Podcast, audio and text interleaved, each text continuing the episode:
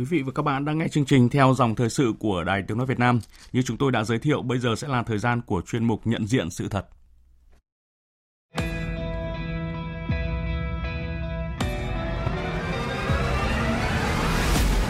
Nhận diện sự thật Nhận diện sự thật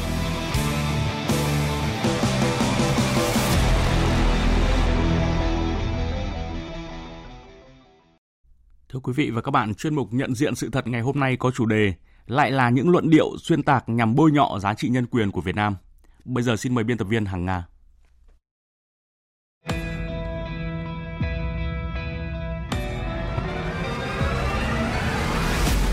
Nhận diện sự thật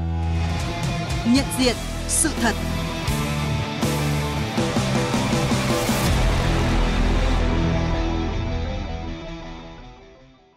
Thưa quý vị và các bạn, vào những ngày đầu năm 2024, một số tổ chức quốc tế với danh xưng theo dõi tự do dân chủ nhân quyền đã tung lên mạng Internet các báo cáo đánh giá về tình hình nhân quyền ở Việt Nam. Các tổ chức này tự cho mình quyền phán xét bằng góc nhìn phiến diện và tiếp tục sử dụng những luận điệu xuyên tạc cũ rích nhằm bôi nhọ các giá trị nhân quyền của Việt Nam, phủ nhận sạch trơn các thành tựu của Việt Nam trong lĩnh vực thực thi quyền con người – Chuyên mục nhận diện sự thật hôm nay sẽ chỉ rõ những luận điệu vu cáo với ý đồ xấu nhằm chống phá Việt Nam, chia rẽ Việt Nam với cộng đồng quốc tế.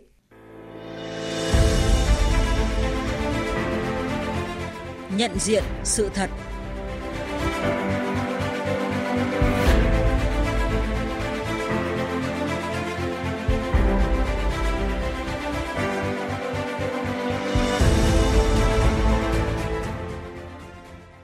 Trước tiên chúng ta sẽ cùng nghe phần tổng hợp thông tin sau đây để thấy được các tổ chức lợi dụng vấn đề dân chủ nhân quyền đã quy chụp những gì cho Việt Nam.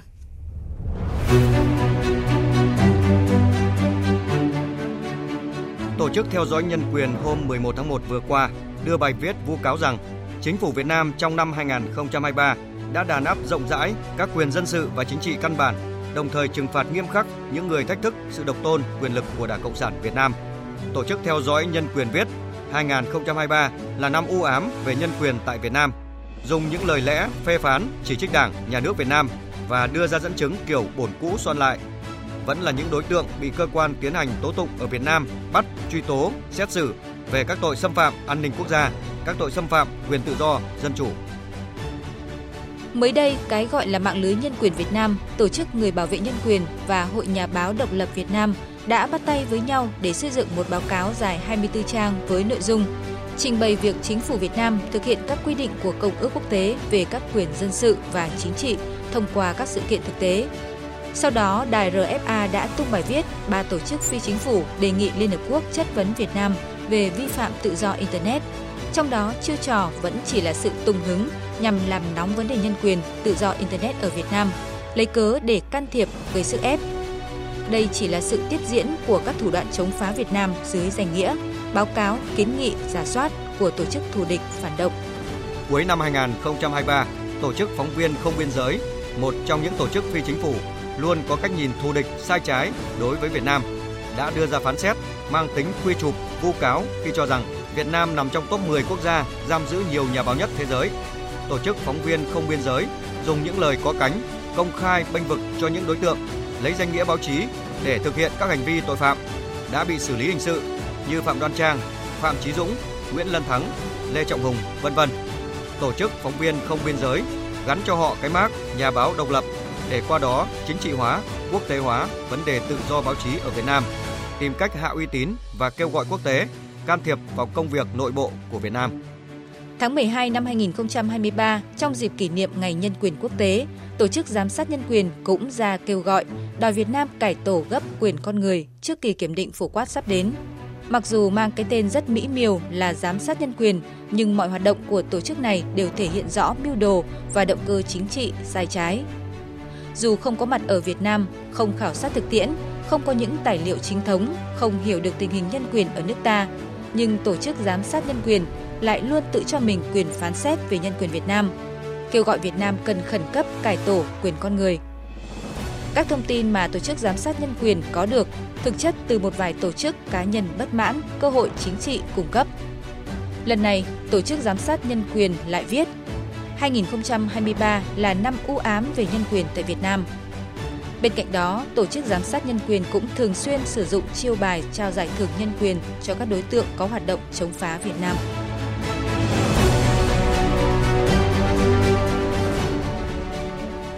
Quý vị và các bạn, trước một số thông tin không chính xác, chưa đánh giá khách quan toàn diện về tình hình nhân quyền ở Việt Nam, Bộ Ngoại giao Việt Nam đã họp báo nhằm bác bỏ các báo cáo mang tính quy trục, yêu cầu đính chính thông tin, đồng thời khẳng định quan điểm nhất quán của Việt Nam về bảo vệ và thúc đẩy quyền con người. Bình luận về vấn đề, Tổ chức Theo dõi Nhân quyền đưa ra thông cáo báo chí, trong đó có nhắc đến tình hình nhân quyền của Việt Nam năm 2023. Tại họp báo Bộ Ngoại giao vào chiều ngày 25 tháng 1, người phát ngôn Bộ Ngoại giao Phạm Thu Hằng nói rõ. Đây không phải là lần đầu tiên tổ chức này đưa ra những cái luận điệu vu cáo, định kiến với ý đồ xấu nhằm vào Việt Nam, âm mưu phá hoại sự nghiệp phát triển kinh tế xã hội của Việt Nam và chia rẽ Việt Nam với cộng đồng quốc tế. Và những nỗ lực quyết tâm thành tựu của chính phủ Việt Nam trong việc bảo đảm các quyền cơ bản của con người đã được thể hiện thông qua ờ, những kết quả phát triển kinh tế xã hội trên thực tế và được đông đảo nhân dân trong nước cũng như là cộng đồng quốc tế thừa nhận và đánh giá cao. Trước đó, ngày 11 tháng 1, tại cuộc họp báo thường kỳ Bộ Ngoại giao, trả lời câu hỏi đề nghị cung cấp thông tin về cam kết nhân quyền của Việt Nam cho đến năm 2099 đăng trên website của Văn phòng Cao ủy Nhân quyền Liên Hợp Quốc. Người phát ngôn Bộ Ngoại giao Phạm Thu Hằng cho biết, những thông tin này là không chính xác và đã yêu cầu Văn phòng Cao ủy Nhân quyền Liên Hợp Quốc đính chính thông tin này. Người phát ngôn Bộ Ngoại giao cho biết, tại sự kiện cấp cao kỷ niệm 75 năm thông qua tuyên ngôn quốc tế về nhân quyền vừa được tổ chức tại Geneva, Thụy Sĩ ngày 12 tháng 12 năm 2023, Việt Nam cùng các nước khẳng định chủ trương thúc đẩy thực hiện tuyên ngôn quốc tế về nhân quyền thông qua cam kết cụ thể. Trong đó, những nội dung cam kết của Việt Nam là cam kết thường xuyên, liên tục, thể hiện nỗ lực không ngừng của Việt Nam trong bảo vệ và thúc đẩy quyền con người –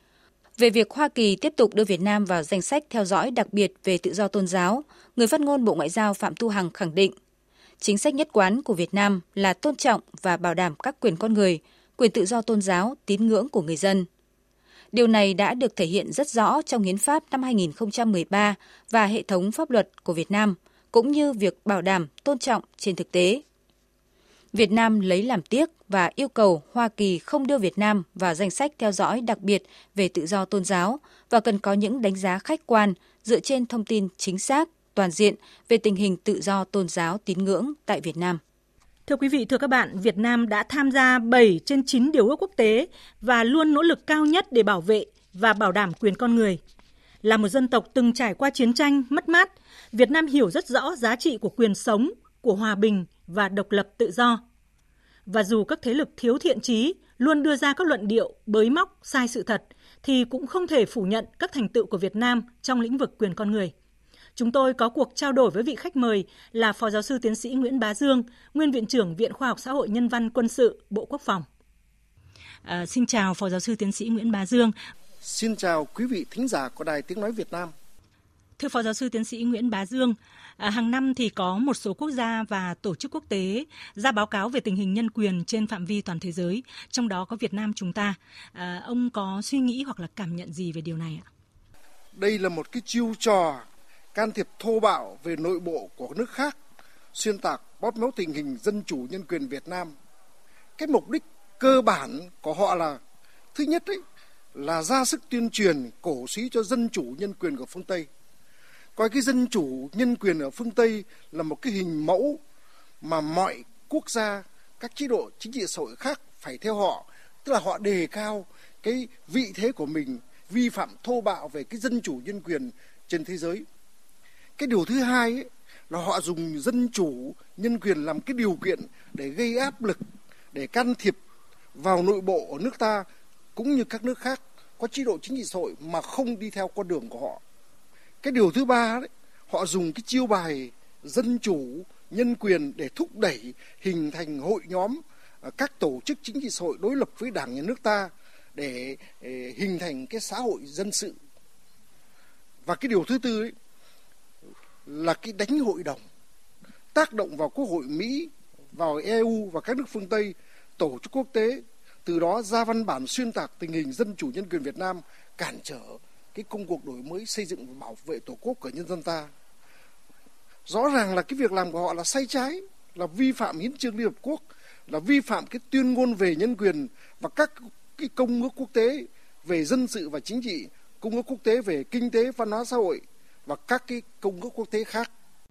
Vâng, nếu như mà các báo cáo nhân quyền phản ánh đúng và khách quan và xây dựng về tình hình nhân quyền ở một nước, một khu vực nào đó thì rất là đáng hoan nghênh vì nó thúc đẩy tiến bộ xã hội. À, tuy nhiên thì các báo cáo này lại không được như vậy mà có nhiều điều không đúng với thực tế, không đúng với sự thật. Để rồi từ đó có các khuyến cáo nọ, khuyến cáo kia. À, theo ông thì các khuyến cáo dựa trên các yếu tố sai lệch ấy có đáng để cho chúng ta phải quan tâm không ạ?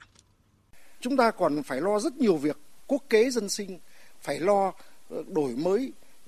tăng trưởng kinh tế, nâng cao đời sống vật chất tinh thần cho nhân dân, rồi củng cố quốc phòng an ninh, lo bảo vệ tổ quốc, bảo vệ biển đảo, vân vân. Mà chúng ta lại cứ phải băn khoăn, cứ phải chăn trở về cái điều ấy thì thật sự lãng phí thời gian. Cách tốt nhất là cứ thực hiện đúng chủ trương đường lối của Đảng, chính sách pháp luật của nhà nước, những điều thiện chí mà bạn bè quốc tế nhiệt tình ủng hộ và giúp đỡ chúng ta. Đó là cái điều mà chúng ta nên làm nếu như các văn bản báo cáo của họ chứng giám những tiến bộ về dân chủ nhân quyền Việt Nam, những kiến nghị, những đề xuất của họ có lý, có tình mà giúp chúng ta uh, đổi mới, chúng ta làm tốt hơn, chúng ta hoan nghênh. Còn lại những quan điểm sai trái, quan điểm vu cáo, xuyên tạc, bôi đen hiện thực thì chúng ta thứ nhất phải ra sức đấu tranh vạch trần những sai trái quan điểm ấy để cho nhân dân nhận rõ âm mưu thủ đoạn chống phá của chúng cái thứ hai là chúng ta cũng phải đưa ra các cái quan điểm chính kiến của mình thực hiện các đối thoại dân chủ và thông qua các tổ chức quốc tế để chúng ta tuyên truyền cái đúng cái thật cái tốt đẹp của Việt Nam Vâng, ông có thể khái quát về những kết quả trong thực thi quyền con người ở Việt Nam trong những năm qua để bạn nghe đài hiểu hơn về các nỗ lực của Đảng và nhà nước ta. Từ khi ra đời đến nay thì Đảng nhà nước ta, nhân dân ta luôn phấn đấu để thực hiện những điều tốt đẹp mà Hiến trương Liên Hợp Quốc và Tuyên ngôn nhân quyền quốc tế đã xác định. Năm 1930, khi Đảng ta vừa mới ra đời thì trong chánh cương vắn tắt, sách lược vắn tắt và điều lệ vắn tắt, Đảng ta đã khẳng định rõ cách mạng Việt Nam trước hết là làm cách mạng dân chủ, dân quyền, sau làm cách mạng xã chủ nghĩa để tiến tới xóa bỏ áp bức bóc lột bất công rồi xây dựng đời sống độc lập, tự do, ấm no, mưu cầu hạnh phúc cho nhân dân và thực hiện tất cả các cái quyền gì của nhân dân. Đến phong trào dân chủ năm 36 39 ờ, Đảng ta cũng đấu tranh để đòi cái dân chủ, dân sinh, dân nguyện. Rồi chúng ta khẳng định đòi cái quyền ờ, bầu cử, cái quyền lợi chính trị, rồi tự do hội họp báo chí, quyền đi lại và cái quyền sống làm người chính đáng ờ, xóa bỏ cái áp bức bóc lột bất công cái điều đó là hoàn toàn đúng. Và tuyên ngôn độc lập ngày 2 tháng 9 năm 45 bác Hồ đã nói, tất cả mọi người sinh ra đều có quyền bình đẳng. Đúng vậy. Tạo hóa đã cho họ những cái quyền không ai có thể xâm phạm được. Trong những quyền ấy, có quyền được sống, quyền được tự do và quyền mưu cầu hạnh phúc. Những tư tưởng cơ bản của tuyên ngôn phù hợp với lại hiến trương liên quốc, với lại tuyên ngôn về nhân quyền của quốc tế và các công ước quốc tế cái điều đó là thật. Và chúng ta hướng đến thận tâm thiện trí để thực hiện cái điều đấy. Thế rồi, trong thời kỳ đổi mới, chúng ta xây dựng được hai cái vận kiện lớn là cương lĩnh xây dựng đất nước trong thời kỳ quá độ năm 1991 trong đó chúng ta khẳng định là tất cả chăm lo vì con người, phát triển toàn diện con người Việt Nam và chăm lo cho độc lập tự do, ấm no hạnh phúc của nhân Việt Nam. Ở Việt Nam, hướng vào các đối tượng à, chính sách, rồi các đối tượng người dân để hướng đến xóa đói, giảm nghèo, rồi nâng cao đời sống vật chất tinh thần nhân dân, vân vân và hiến pháp năm 2013 chúng ta có hẳn một chương 36 điều cũng khẳng định về cái quyền con người và cái nghĩa vụ và quyền của công dân. Đó là tính chất ưu việt của ông đó đặc biệt đổi mới ấy, chúng ta đã đạt những thành tiệu to lớn có ý nghĩa lịch sử là kinh tế chúng ta duy trì tốc độ tăng trưởng bình quân cao trong suốt 35 năm. Cái điều đáng mừng chứ kinh tế phát triển vững chắc chính trị xã hội rồi đời sống của nhân dân được cải thiện rõ rệt các lĩnh vực ờ, an sinh xã hội, y tế, giáo dục đào tạo, khoa học và công nghệ, rồi bảo vệ môi trường, rồi phát triển văn hóa, xây dựng con người Việt Nam có nhiều chuyển biến tiến bộ tích cực so với lại trước đổi mới thì đây là thành tiệu to lớn và có ý nghĩa lịch sử. Tín hiệu đáng mừng là trong 10 năm từ năm 2012 đến năm 2020 chúng ta giảm tỷ lệ nghèo từ 12% xuống còn có 3% chúng ta xóa được cái nạn đói kinh niên rồi chúng ta xây dựng cái nông thôn mới tạo ra cái bộ mặt nông thôn rồi cái bộ mặt đô thị thật là khang trang đúng như trong văn kiện độ 13 tổng bí thư nguyễn phú trọng nói đất nước ta chưa bao giờ có được cơ đồ tiềm lực vị thế uy tín quốc tế như ngày nay điều đấy đã được khẳng định trên thực tế ai có lương tâm trách nhiệm cũng phải nhìn thấy hiện thực ấy. À, vâng, xin được cảm ơn ông ạ. Và để nhằm làm rõ hơn những điều mà Phó Giáo sư Tiến sĩ Nguyễn Bá Dương đã đề cập, thì phóng viên Đài Tiếng Nói Việt Nam đã về xã Tả Lèng, huyện Tam Đường, tỉnh Lai Châu để ghi nhận về đời sống của bà con nơi đây. Gia đình anh Giàng A Nhà dân tộc Mông ở bản Phìn Ngang, xã Tà Lèng, huyện Tam Đường, tỉnh Lai Châu, từng là hộ nghèo nhất bản, thường phải trông chờ vào gạo cứu đói của nhà nước. Nhưng nay nhờ được cán bộ về bản tuyên truyền hướng dẫn cách làm kinh tế và được hỗ trợ cây con giống, nên gia đình anh đã biết cách làm ăn và hiện đã có thu nhập ổn định. Người dân trên bản chúng tôi tập trung vào phát triển kinh tế là chỉ trang nơi trâu bò này, sang xã thảo quả này có làm một tí nương chè thời gian tới thì chỉ có chăm sóc tốt cho nó xem nào nó phát triển thì nó lấy tí tiền nuôi con ăn hầu. Gia đình Giàng A Nhà chỉ là một trong số rất nhiều hộ dân ở Tà Lèng được hưởng chính sách hỗ trợ của nhà nước về cây con giống để phát triển sản xuất. Theo ông Giàng A Sình, Phó Chủ tịch Ủy ban Nhân dân xã Tả Lèng, chính quyền đã hướng dẫn bà con tập trung vào sản xuất, đa dạng hóa kinh tế, nhân rộng các mô hình như phát triển đàn gia súc, các mô hình sản xuất lúa hàng hóa chất lượng cao, trồng cây ăn quả, chăm sóc diện tích cây thảo quả, bảo vệ và chăm sóc vùng chè cổ thụ gắn với phát triển du lịch. Xã sẽ tiếp tục tuyên truyền à, bà con thực hiện các cái chỉ tiêu kế hoạch của huyện giao, nhất là về trồng các cái loại giống à, chất lượng cao như là giống lúa tỉa dâu này rồi là trồng à, chè cổ thụ. Câu chuyện giảm nghèo từ xã Tả Lèng, huyện Tam Đường, tỉnh Lai Châu đang cho thấy một hướng đi đúng đắn trong chính sách giảm nghèo bền vững của Việt Nam. Từ năm 2015, Việt Nam là quốc gia đầu tiên ở châu Á áp dụng cách tiếp cận nghèo đa chiều trong xây dựng chuẩn nghèo quốc gia, từ đó mở rộng hơn nữa những đối tượng được hưởng hỗ trợ cả về thu nhập và tiếp cận các dịch vụ công cơ bản. Ông Osman Diwan, chuyên gia của Ngân hàng Thế giới nhận định. Tỷ lệ giảm nghèo của Việt Nam đã giảm xuống dưới 10% và tỷ lệ cực nghèo cũng đã giảm mạnh xuống dưới 3%, ít hơn cả tỷ lệ chuẩn của quốc tế. Điều này phản ánh sự thành công của một quốc gia đối với công cuộc giảm đói nghèo. Trong quá trình hỗ trợ Việt Nam thực hiện quá trình chuyển đổi các mô hình sản xuất giúp xóa đói giảm nghèo, ông Thomas Brass, chuyên gia của Quỹ Phát triển Nông thôn Quốc tế, đánh giá. Với vai trò là đối tác của Việt Nam trong 25 năm qua, chúng tôi tự hào giúp Việt Nam giảm tỷ lệ nghèo đói, đặc biệt là ở vùng nông thôn khó khăn. Việt Nam đã có bước nhảy vọt ấn tượng về chuyển đổi kinh tế. Việt Nam sẽ có những thành tựu lớn hơn và sẽ là hình mẫu để phát triển nông thôn cũng như kinh tế nói chung. Chúng ta vừa nghe một phóng sự ngắn về nỗ lực của Việt Nam về xóa đói giảm nghèo cho người dân ở khu vực nông thôn. Đây chỉ là một ví dụ nhỏ trong số nhiều hoạt động của Việt Nam phát triển con người. Với những thành tựu trong việc thúc đẩy và đảm bảo thực thi quyền con người, Việt Nam đã được các nước tín nhiệm bầu làm thành viên của Hội đồng Nhân quyền Liên Hợp Quốc nhiệm kỳ 2023-2025. Tổng thư ký Liên Hợp Quốc Antonio Guterres đã có những đánh giá khách quan về thành tựu nhân quyền của Việt Nam. The Vietnamese economy Việt Nam hiện nay là một trong những nền kinh tế phát triển nhanh nhất thế giới. Tỷ lệ đói nghèo, cùng cực, bệnh tật, tử vong trẻ em đã giảm mạnh. Tỷ lệ biết chữ và khả năng tiếp cận dịch vụ chăm sóc sức khỏe, giáo dục, điện và nước uống sạch ngày càng tăng,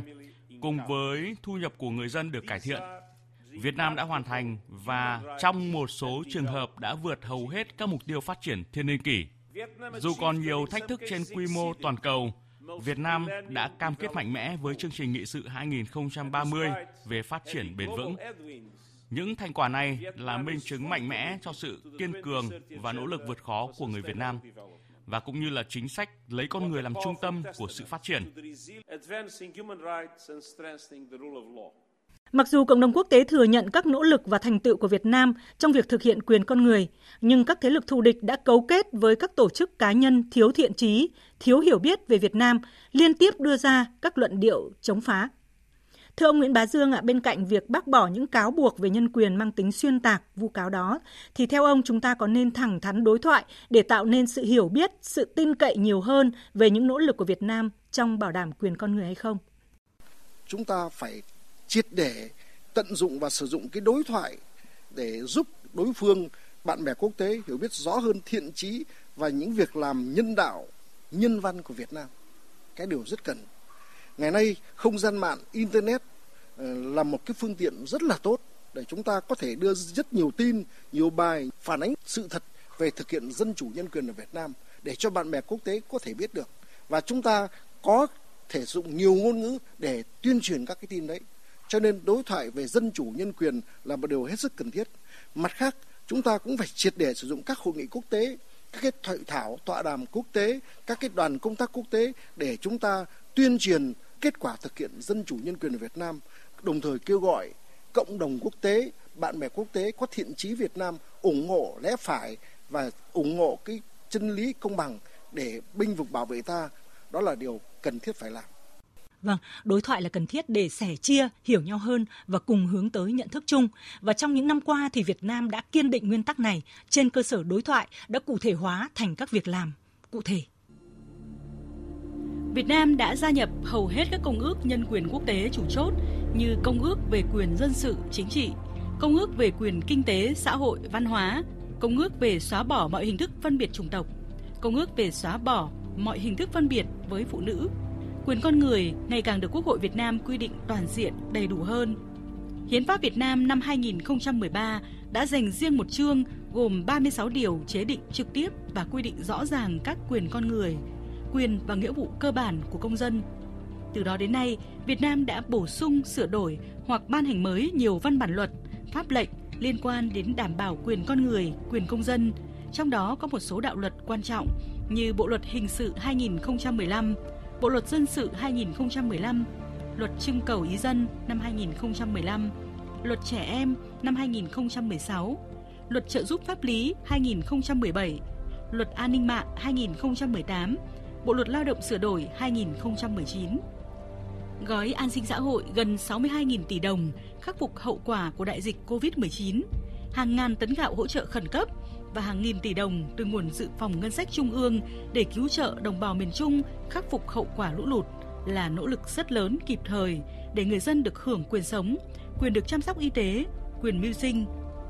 Trong bài phát biểu nhân ngày Nhân quyền Thế giới vào cuối năm ngoái về chủ đề bình đẳng, bà Rana Flower, quyền điều phối viên thường trú Liên Hợp Quốc tại Việt Nam, ghi nhận những nỗ lực của Việt Nam trong việc bảo đảm quyền con người và khẳng định Liên Hợp Quốc sẽ tiếp tục đồng hành cùng Việt Nam trong nỗ lực này.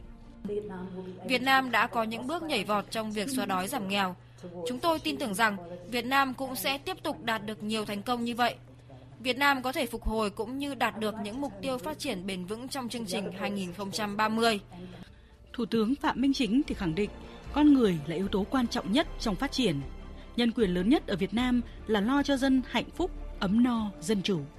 Một vấn đề hết sức quan trọng là nâng cao cái đời sống vật chất tinh thần của nhân dân.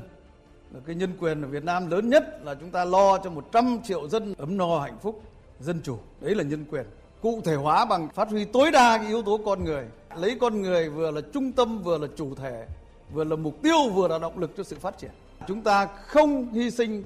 cái an sinh xã hội, không hy sinh cái môi trường để chạy theo cái tăng trưởng đơn thuần.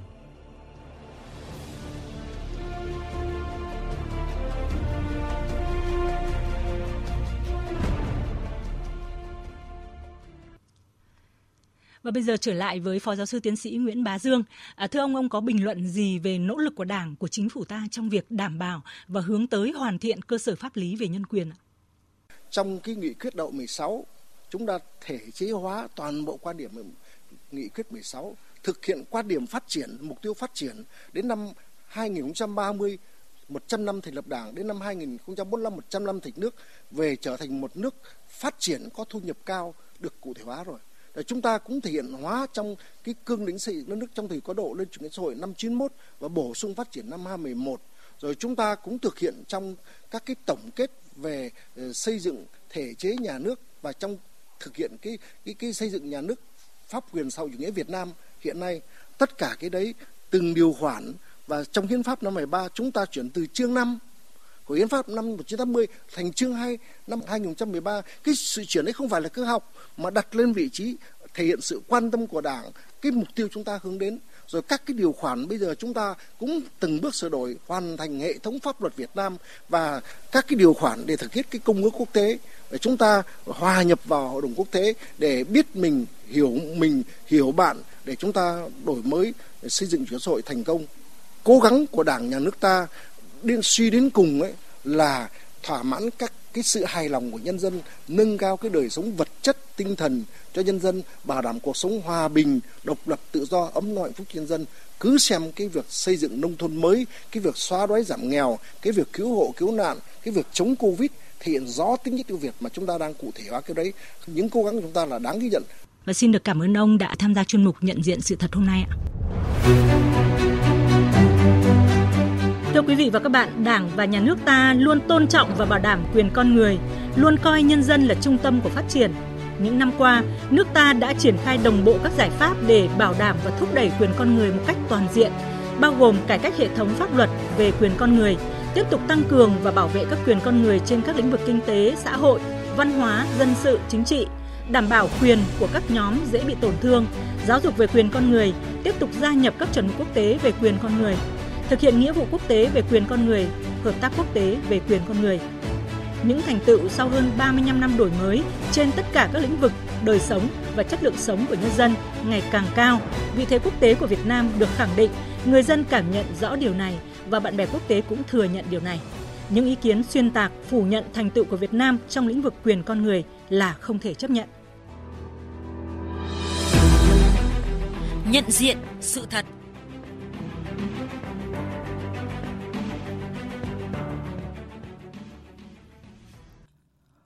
Quý vị và các bạn vừa nghe chuyên mục Nhận diện sự thật với chủ đề lại là những luận điệu xuyên tạc nhằm bôi nhọ giá trị nhân quyền của Việt Nam.